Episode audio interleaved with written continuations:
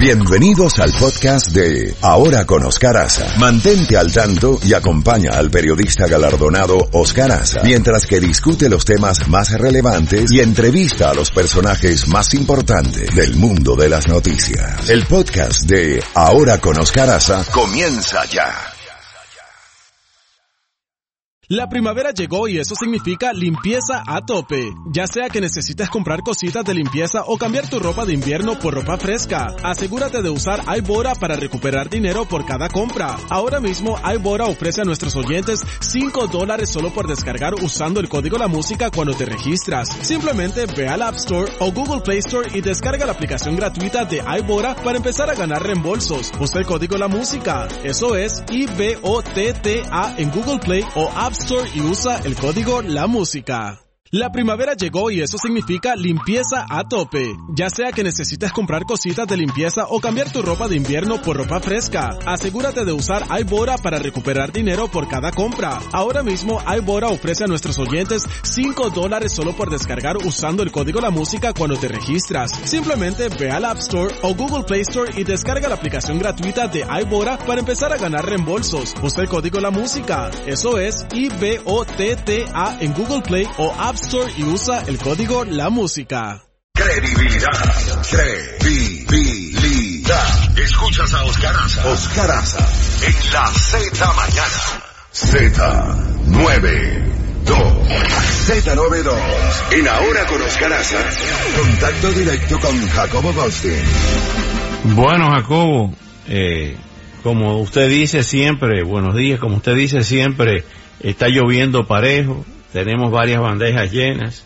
Una de ellas es algo que aparece, apareció a las 7 y 10 minutos de la mañana, hace poco menos de media hora, en el Washington Post, que dice que por lo menos 145 CEOs del sistema de empresas de los Estados Unidos, entre ellos Levi Strauss, Twitter, Reddit, Dick Sporting Goods, entre otros, le están implorando, dice, implore a líderes del Senado de los Estados Unidos a actuar en el tema del control de la violencia con las armas, diciendo que no hacer nada es simplemente inaceptable.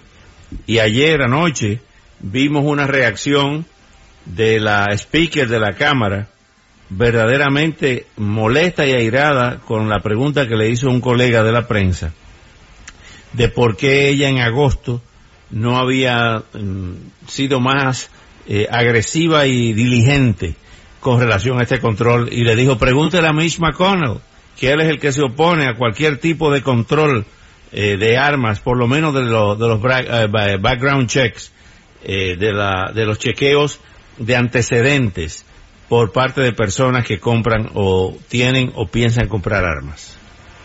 Bueno, Oscar, déjame agregar otra frase a esas que usted mencionó, bandeja llena, lloviendo sobre agua, agreguemos haciéndose la currita. Esa es una frase muy folclórica hondureña que es hacerse el tonto o hacerse el loco, porque Mitch McConnell ha prácticamente abandonado el puesto de ser el líder de la mayoría republicana del Senado. Es un puesto importantísimo y sin embargo en manos de Mitch McConnell ya no es de él, se lo ha cedido al Poder Ejecutivo.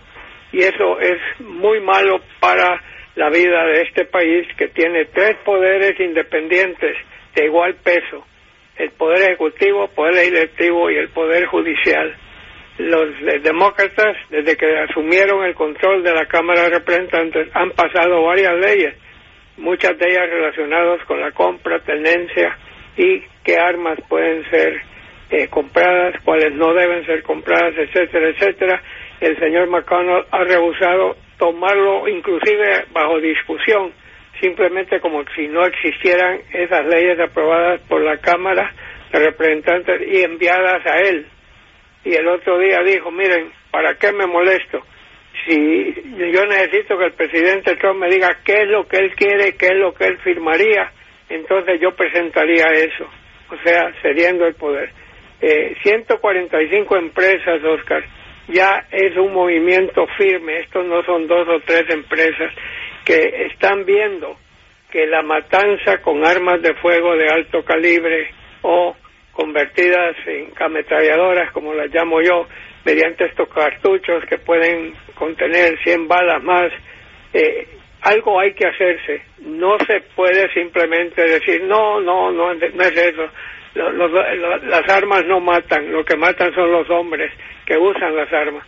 Yo creo que ya este pueblo, creo que un 90% en encuestas que han salido, están de acuerdo que se hagan reformas a la compra y tenencia de armas. Y eso incluye también a muchos republicanos.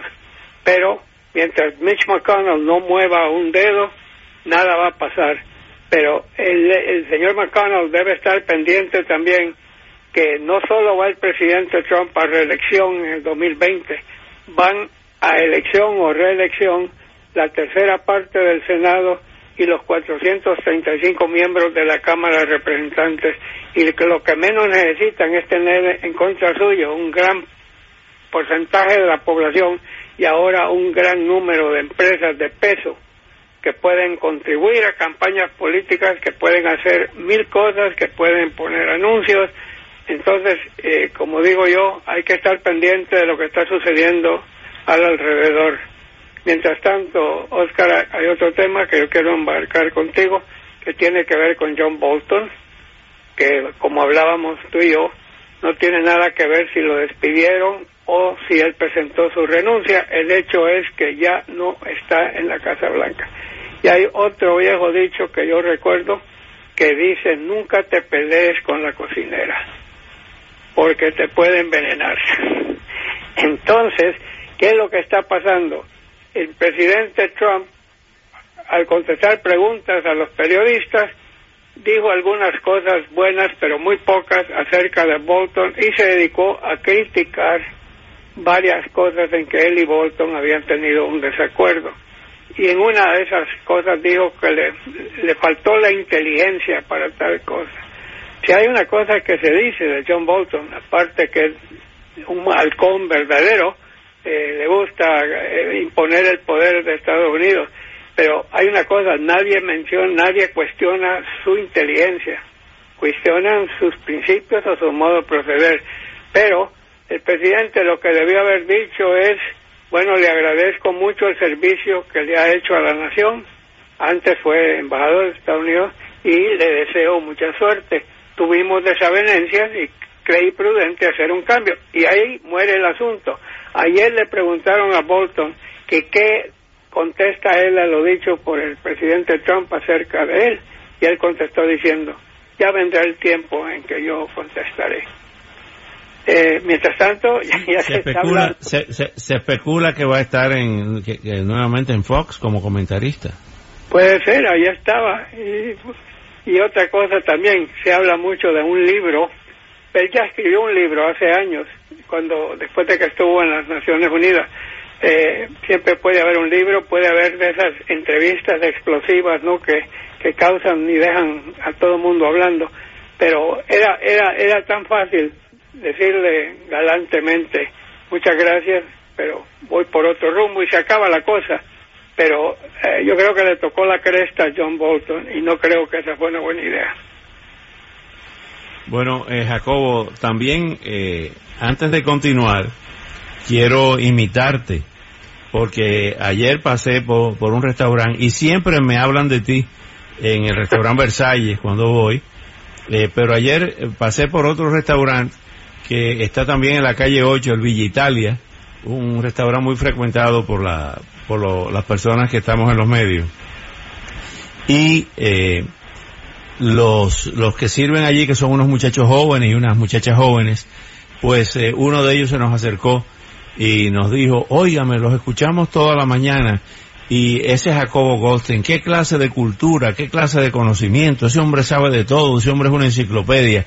Y quiero enviarle este saludo a nombre tuyo a nombre de todos los que trabajamos en este programa a los que están en la industria gastronómica, en la gastronomía, porque hemos visto eh, algunas veces cómo hay clientes, eh, yo recuerdo, eh, como decía mi abuela, mm, quizás majaderos, que tratan muy mal a quienes sirven, muchachos y muchachas. Señores, son seres humanos que trabajan por el salario mínimo y por la propina y que merecen por lo menos nuestro afecto y nuestro, nuestro cariño, porque atender a miles de personas, a millones de personas a diario, no es fácil. Y usted no sabe si esa persona que le está sirviendo en ese restaurante, en esa cafetería, en ese bar, tiene problemas personales, tiene migraña, tiene jaqueca. En el caso de la, de la mujer está pasando por ese periodo de todos los meses de la menstruación y aún así tiene que ir a trabajar con una sonrisa. De manera que tenemos que ser un poco más agradables con quienes nos sirven. Y eso de tratarlos mal no es correcto. A nombre de, Jacobo y de todos los que trabajamos aquí, un gran saludo a todos los que nos amplifican en los restaurantes, en las cafeterías, en las gasolineras, en el, los ballet parking, en el hospital ayer. Eh, volvemos a, saludar a Iván, que nos van a escuchar. Nos dijo, mire, nosotros lo escuchamos todas las mañanas ustedes cuando vamos en el autobús de empleados del sistema de salud de la Universidad de Miami, a todos ellos, y del Jackson, y del Baptist, y del Mercy, y de todos los hospitales de aquí, de, del sur de la Florida. Eh, yo te tengo una mejor, yo tengo un amigo que fue juez de migración, que el otro día me dijo que él me escucha a mí, a ti y a todo el equipo mientras va manejando a Miami. Y cuando llega a su puesto, mucha gente está comentando, jueces y otros están comentando lo que han escuchado de este programa. Así que agradecido a ellos también por esto, tú y yo, Oscar, y el equipo, estamos tratando de hacer un periodismo serio, eh, tratando de decir las cosas como son y, diciendo las verdades, pero nunca tratamos de ofender a nadie. Y solo te quiero contar una pequeña anécdota, una lección que yo aprendí. Cuando yo llegué a la Casa Blanca, ya a tiempo completo, en 1987, eh, conocía a muy poca gente ahí adentro. Y conocí a Helen Thomas, que era la decana. Oh, no? Eh, entablamos, entablamos una amistad. Ella se convirtió prácticamente en mi madrina. Oye bien. Libanesa de origen. Sí, correcto. Y ella, ella me enseñó un montón de cosas. Y una cosa que ella siempre me decía, porque ella me invitaba a Francis y a mí seguidos, íbamos a comer restaurante, siempre ella me decía, y dejaba una propina muy generosa, y me decía, miren, cuando yo llegué a Washington en 1941, después de haberse graduado en la universidad allá en, Detroit, eh, cuando llega, eh, no había muchas mujeres periodistas en aquel entonces, y ella tuvo que ganarse la vida, y entonces trabajó en un restaurante como, ¿cómo se llaman las que reciben a la gente cuando llega en la recepción? hostess. Hostess, sí, sí. correcto y dicen y me di cuenta lo que tú acabas de decir lo duro que es el salario que pagan propinas que viven de las propinas prácticamente. Hay hay negocios que contratan gente diciéndoles no te pagaré mucho pero vas a tener muchas propinas y ella siempre y eso me quedó grabado y yo si hay, si hay algo que yo hago es dejar una buena propina. Y cuando tengo un buen servicio y lo hago siempre pido hablar con el manager y le digo al, al, gerente, le digo, lo felicito por ese mesero o esa mesera que nos atendió, o si estamos con Patricia ahí en el, en el bar, siempre me tomo la molestia, porque yo sé lo duro que es para esa gente ganarse ganarse la vida. Y como tú dices tú sabes que tú sabes, tú sabes que aprovechando eso me me haces recordar otra de las maldades que hacen los muchachos en la adolescencia. Y este mensaje va para los estudiantes, para los muchachos que se van al mediodía a comer a, un, a uno de estos restaurantes de comida rápida y salen corriendo como si fuera un chiste sin pagar. Un día llegué aquí en el Southwest a un, a un Dennis con, con mis eh, nietos eh, y con mis hijos y encontramos a una camarera ya de la tercera edad llorando y entonces eh, le dije, ¿qué le pasa, señora? Dice, hoy un grupo de muchachos que estaban aquí y se han ido corriendo sin pagar con una cuenta grandísima y ahora yo la voy a tener que pagar. Eh, para que, que no lo saben o los que no lo tienen claro, que cuando usted trata de hacerle esa maldad, a quien se la hace es a la camarera o camarero que lo está atendiendo que tiene que pagar lo que usted se, se, se robó, lo que usted se llevó sin pagar. Eso es una maldad incalificable, además de un delito. De manera que el que quiera hacerlo por gracia, por hacer un chiste o por hacer una maldad de muchacho o muchacha, que no lo hagan. Yo siempre y sencillamente, al ver esa mujer eh, desconsolada, eh, pagué esa, esa cuenta porque era una injusticia y un abuso. Esa pobre señora, que esa pobre señora que vive, que vive de la propina, le hayan hecho eso. No, y, un saludo a todos los meseros y meseras que, que de por sí constituyen también un, gran auditorio para nosotros, porque donde quiera que yo voy también me topo. Y yo tengo una voz muy fea y todo el mundo me reconoce por la voz y todo el mundo me habla del programa y de lo mucho que les gusta. Así que muchas gracias. Mi papá siempre, mi papá siempre me hacía un chiste para poner un toque de humor de un grupo de muchachos así que iban y a un restaurante de un chino y entonces eh, yo conocí ese restaurante del chino allá en, Santo Domingo, el restaurante Men que quedaba, ya desapareció, eh, que quedaba en, frente al Parque Independencia, en el mero centro de la ciudad. Y entonces eh, había un chiste ahí que no sé si fue verdad, de que había un grupo de muchachos que le pedían comida y a la hora de, de traer la cuenta, pues empujaban al chino y lo maltrataban y armaban un pleito. Eh, eh, simulado para no pagar, para, para irse sin pagar. Entonces un día uno lo llamó y le dijo al chino, ven acá, mira, eh, hemos cometido tantos abusos contigo que te vamos a pagar todo lo que hemos consumido, inclusive con intereses. Y el chino le dijo, ¿estás seguro que va a pagar todo? Dice, sí, sí, seguro que todo. Dice, ¿tú estás seguro que van a pagar? Sí, lo vamos a pagar y perdónanos, todo eso era un chiste malo. Aquí, eh, mira, aquí está doble propina. Dice, ok, entonces chino no orina más la sopa.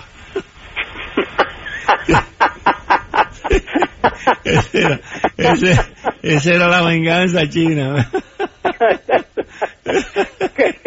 Me parece bien.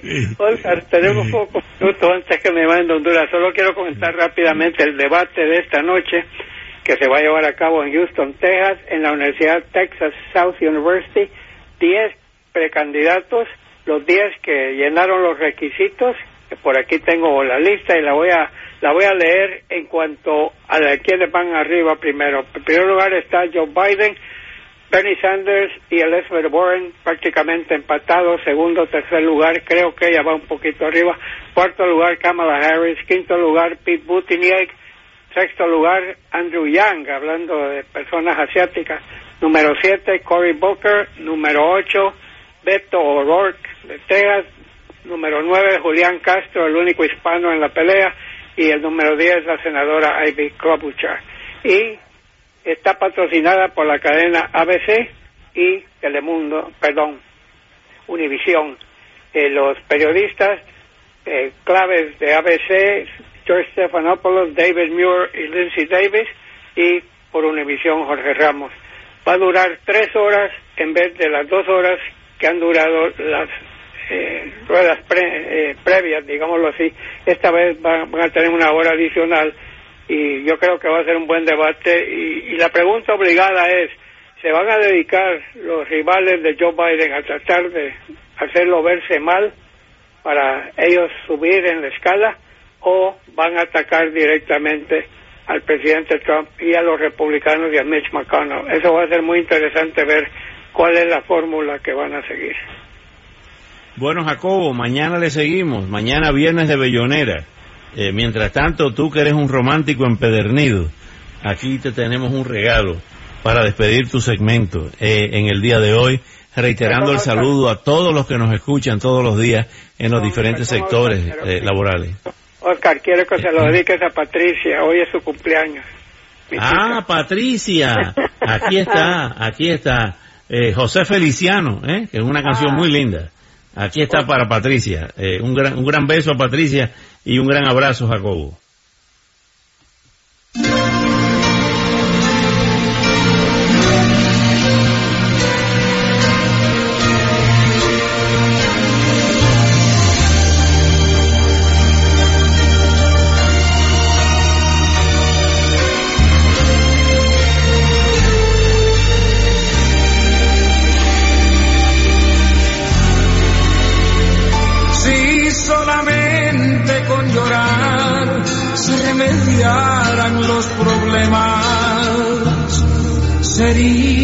fácil.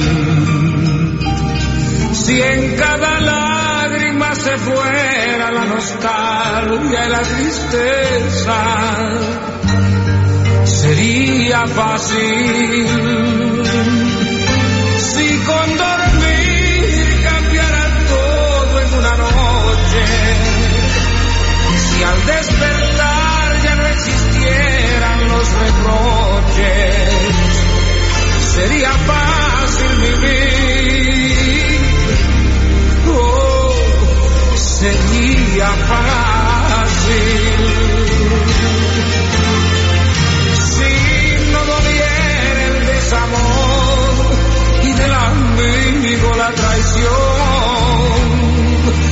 sería fácil si se pudiera detener el tiempo y nunca envejecer. Sería fácil.